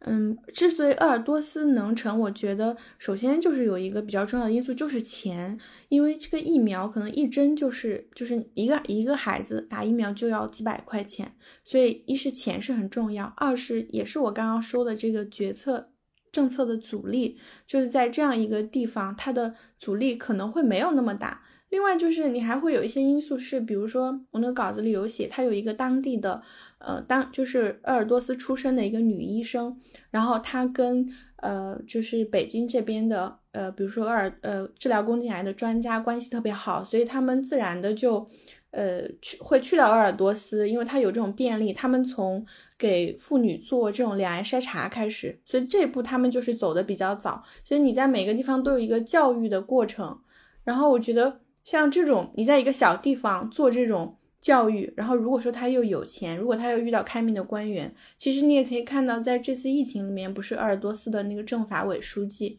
他应该是他是牛津大学毕业的，好像是。然后他他不是就有讲过，就发了一个通知说，嗯，你如果说你遇到什么，嗯，有生命危险的，你可以先顾及你自己，大概就是这个意思，就是你可以紧急避险。嗯，所以我觉得这个都是就一整套的。当一个地方，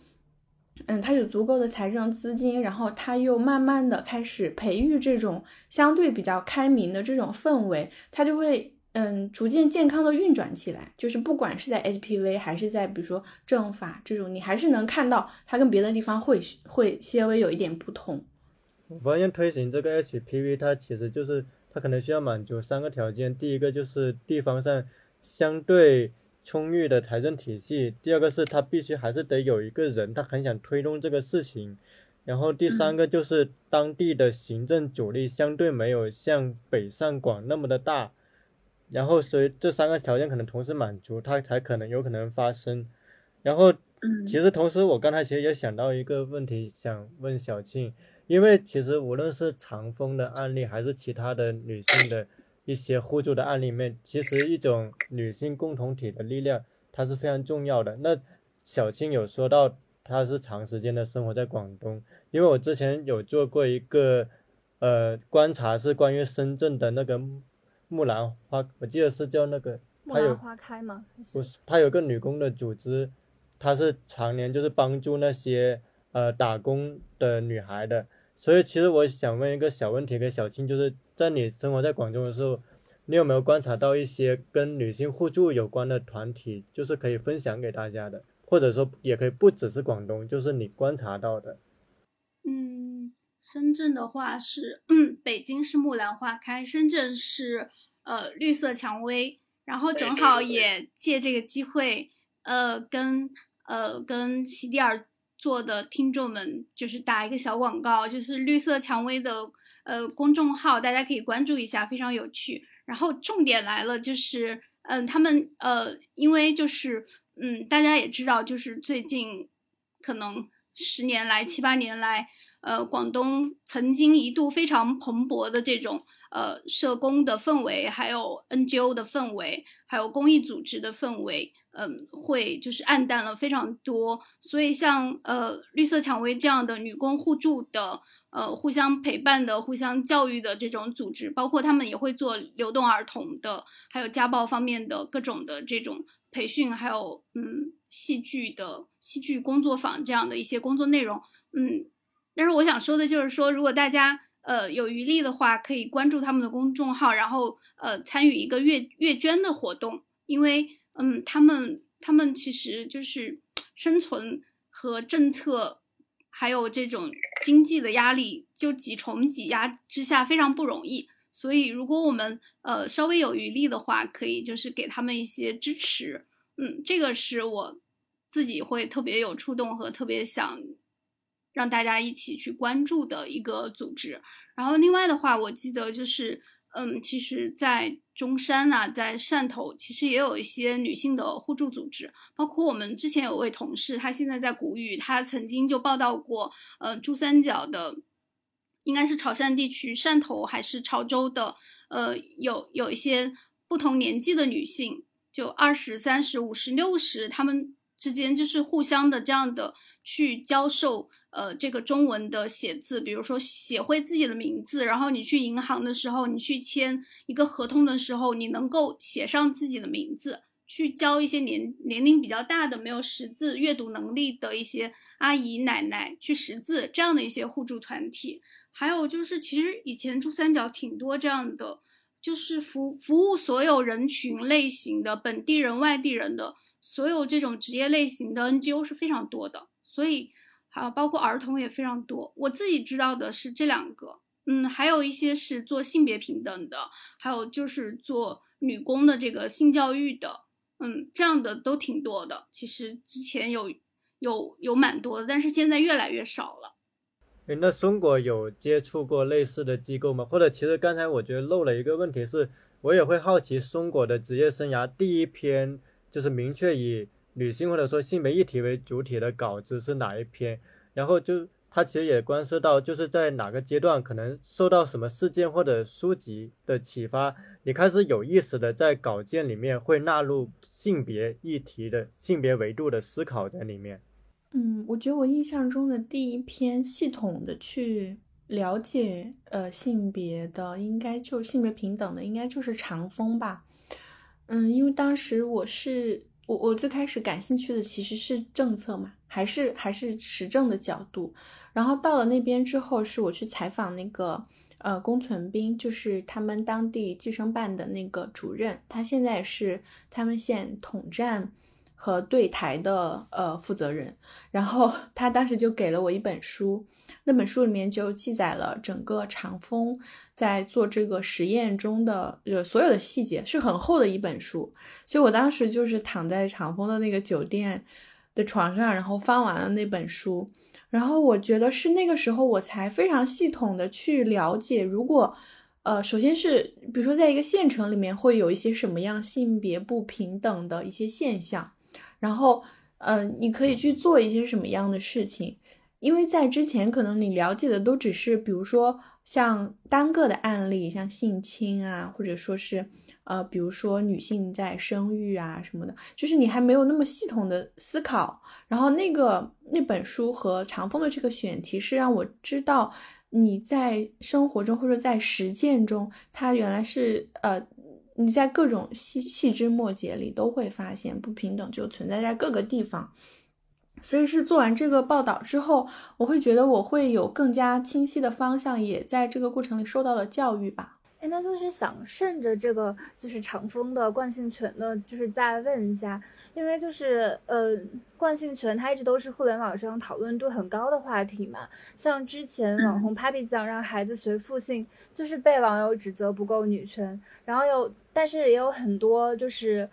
网友觉得，就是我们女性去争取惯性权这个东西是一种上纲上线，没必要这么较真，跟平不平等没有任何的关系。那就是想问，就是在你实地走访的过程中，你你有觉得，就是当女性她取得了这个惯性权，孩子可以跟着自己姓之后，他们的生存处境就是是怎样的？他们的家庭地位就是有没有真的？有提高，还是说他们只是取得了孩子就是跟自己姓，但是家庭内部的这个性别分工还是随着一个非常刻板的这个模式来的？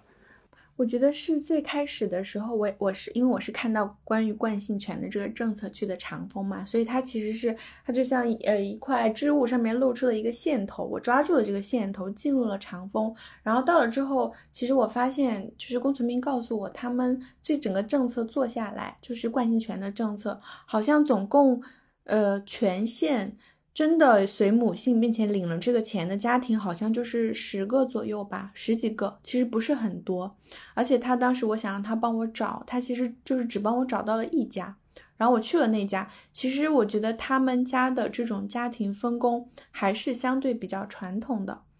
嗯，对，所以我觉得关于这个我没有足够的样本，我其实在生活里面也很少见到是冠母姓的家庭。嗯，但是我想讲的是。比起说惯性权，它其呃就惯性权这个政策是把我拉到长风，但是它真的只是比如说一百条政策里的一条而已。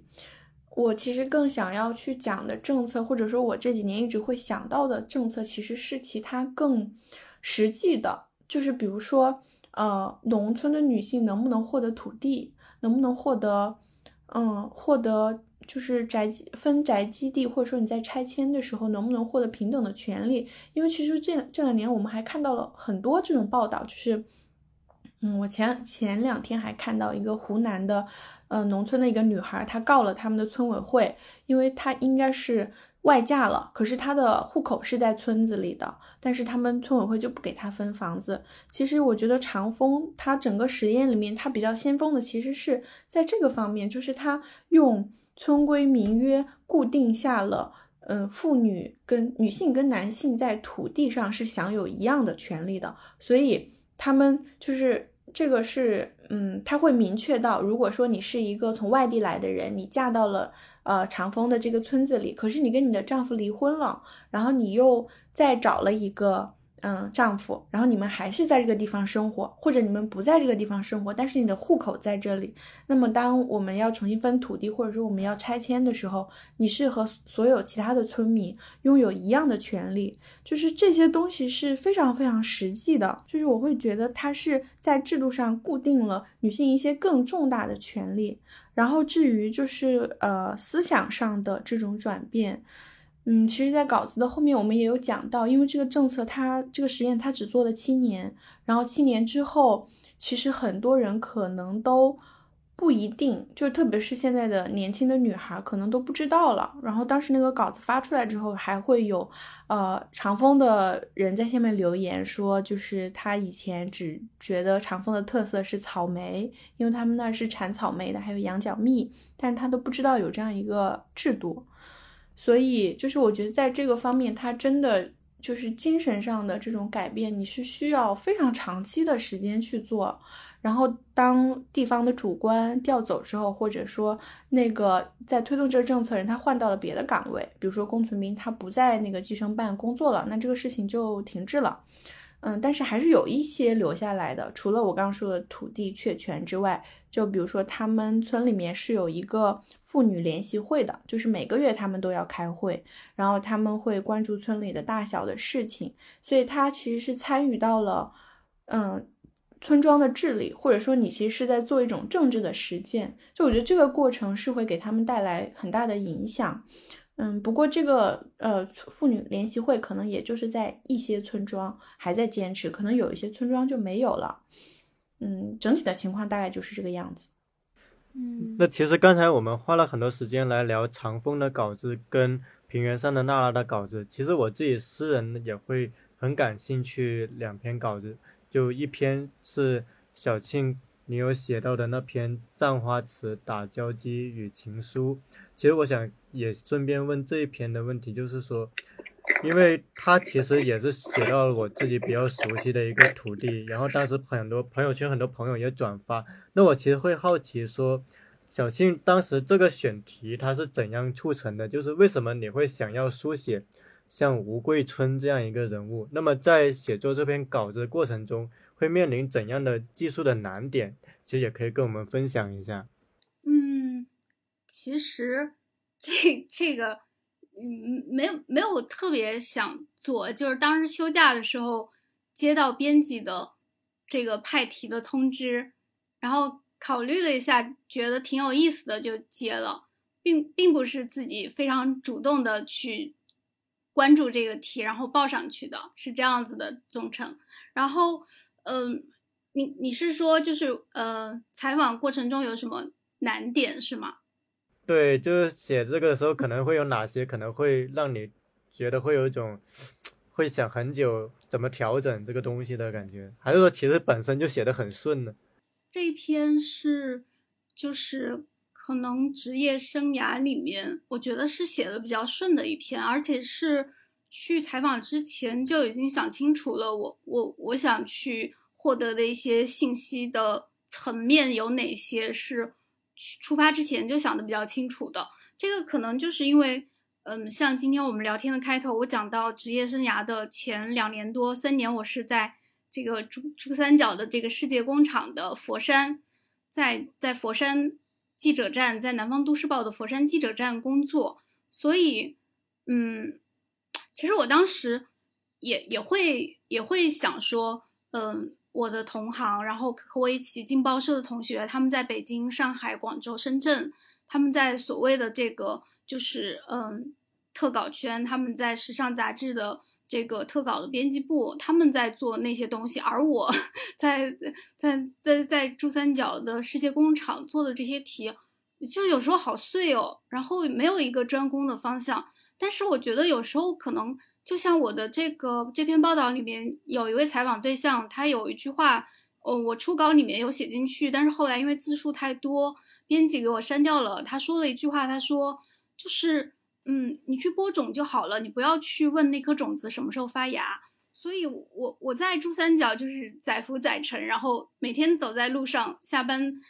呃，夜里八九点交了稿，因为那时候日报每天都要交稿，每天就是夜里下班吃完夜宵回去的路上，还是能看到就是震耳欲聋的那种街边的音乐里面，你你能看到无数双年轻人的大腿，就是那种在工厂里面工作的年轻的男孩子。那种就是那些男孩子的腿都很细，就是牛仔裤很崩，然后女孩子就是露着大腿，然后穿很高的高跟鞋或者是松糕鞋，就是无数双大腿，然后你就会觉得这这里真的是一个呃充满了这个年轻的生命体的地方，但是他们又又是在一个非常挤压性的工作和生存的环境里面，我同时也会想到我自己可能也是这个南方都市报这个高速运转的可能。嗯，每一天都有十几个城市，珠珠三角的每一个城市的记者站都会印出几百版的报纸，然后我就是这个众多的信息工厂当中的一个工人。那我的同行他们在做什么？我当时也会去想，但我没有特别的急于说我要离开这里。嗯，但是我觉得可能就是这种这种沉浸吧，就浸泡在那个地方，反而就是当我在。呃，五六年后拿到这个编辑给我的选题的时候，吴桂春的这个留言图书馆的选题的时候，就突然心中涌起了好多好多、好多好多感触，就它激起了我对珠三角的很多记忆和感受。嗯，就像林兆的《潮汐图》，呃，我记得宗成是不是写过一篇书评关于潮汐图，是吗？对，是在去年的时候。哦，对你，你有发在豆瓣上面是吗？本来是发在书评周刊的，结果他们压了一年才给我发，因为他们当时觉得不会有流量。我也写过，但是我发的是澎湃的那个，然后我超喜欢《潮汐图》这个书。就是林兆他之前还有一个笔名叫做那个林金如，他之前是在豆瓣阅读写过小说，然后在这之前他还在论坛写过。就是那时候我读到他的第一部小说叫做《刘希》嘛，当时我就觉得他前途不可限量，然后我就翻了他之前所有写的东西。嗯，对我我我其实特别喜欢你写的那篇书评，然后也从中看到就是。你你做的这个准备和案头工作，还有你从文艺理论的方向对这本书还有作者的解读，我觉得我就很喜欢那篇书评里面的有四个字，你说林兆他呃就是发展了汉语的呃这种写作，特别在语言层面，他找到了一种南方的语法。对，所以我 我借用这个概念，我也觉得就是在呃珠三角在佛山的那几年，我也是浸浸泡在一种南方的语法里面，所以当。拿到这个选题的时候，很多东西就自然而然的它就浮现出来了，就不像过去的很多选题就让我很焦灼。嗯，就是在从呃我休假的地方，我当时在西藏，然后去东莞之前，我已经就是想清楚了，我大概就是想要去了解三个层面的东西。嗯，包括我在记者手机里面也说过，就是我想知道这个故事为什么是发生在吴桂春身上。那么在他身上，他和这个珠三角所有的落脚城市的务工人员，特别是老年的务工人员，他们的生存境遇是怎么样的？这是我想关注的第一层的这个信息和故事的版图。那第二层，我想我想知道为什么这个留言事件是发生在东莞图书馆，而不是别的地方的图书馆。然后第三层，我想知道为什么这个故事是发生在珠三角，而不是别的其他的地方，比如说甘肃长春，嗯。内蒙、河南，哦，不是地图炮啊，嗯，就是为什么它会发生在这里？所以我去之前，就是因为在珠三角有那么多年，就是那种浸泡和就是无功利的一种感受吧。当时也没有说哦，我要好好的感受这种氛围，我要把这个地方的文化和特质给它抓抓在我的心中，然后未来我一定会发挥出来，没有这样的想法。包括上学的时候，比如说，嗯，前前阵子我写。围城那个电视剧的一篇书评，我就突然翻出来，我当年就是上这个现代现代文学课作品赏析的时候，我们的老师杨连芬老师，他现在在人人大文学院，他就说，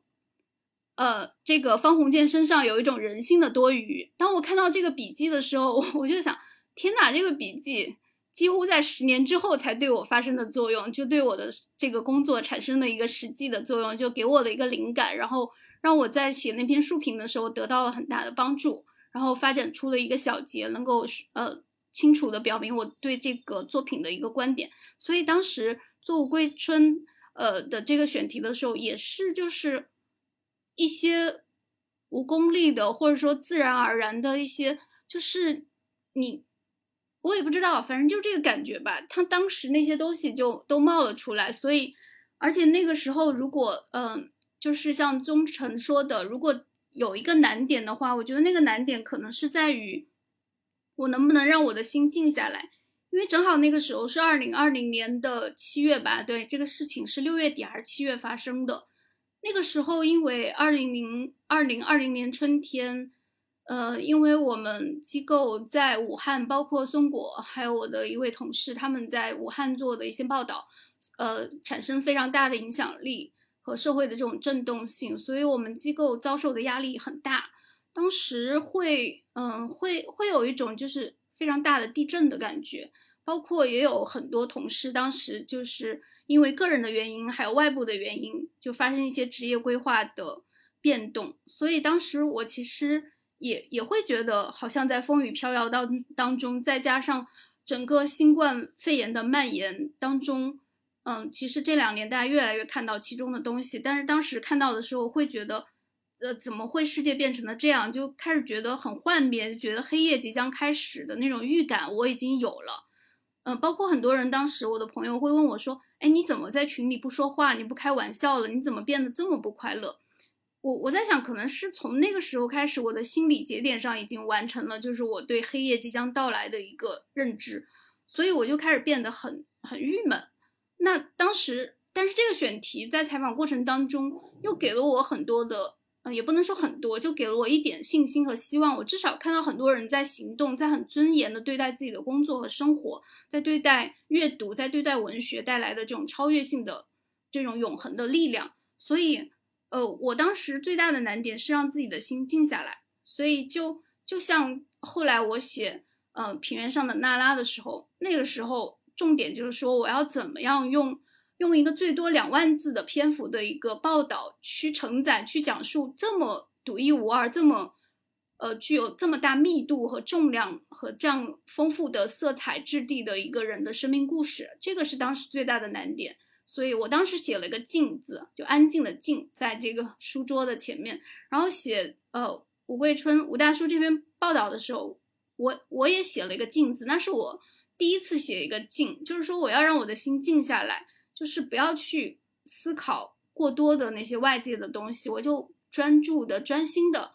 嗯，就面对我的呃这次采访的事件，面对我的所有的采访对象，就是在这个最大的难就是让心静下来，静下来之后就写完了，写了一个星期写完了，然后嗯，我觉得就是这种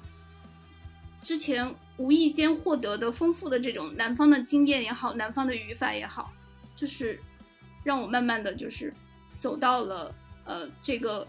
这个故事这个选题发生的时候，然后又和呃其中的人发生交流，然后最后心呃真的静下来，静静的静下来，然后完成了这个报道，大概是这样一个过程。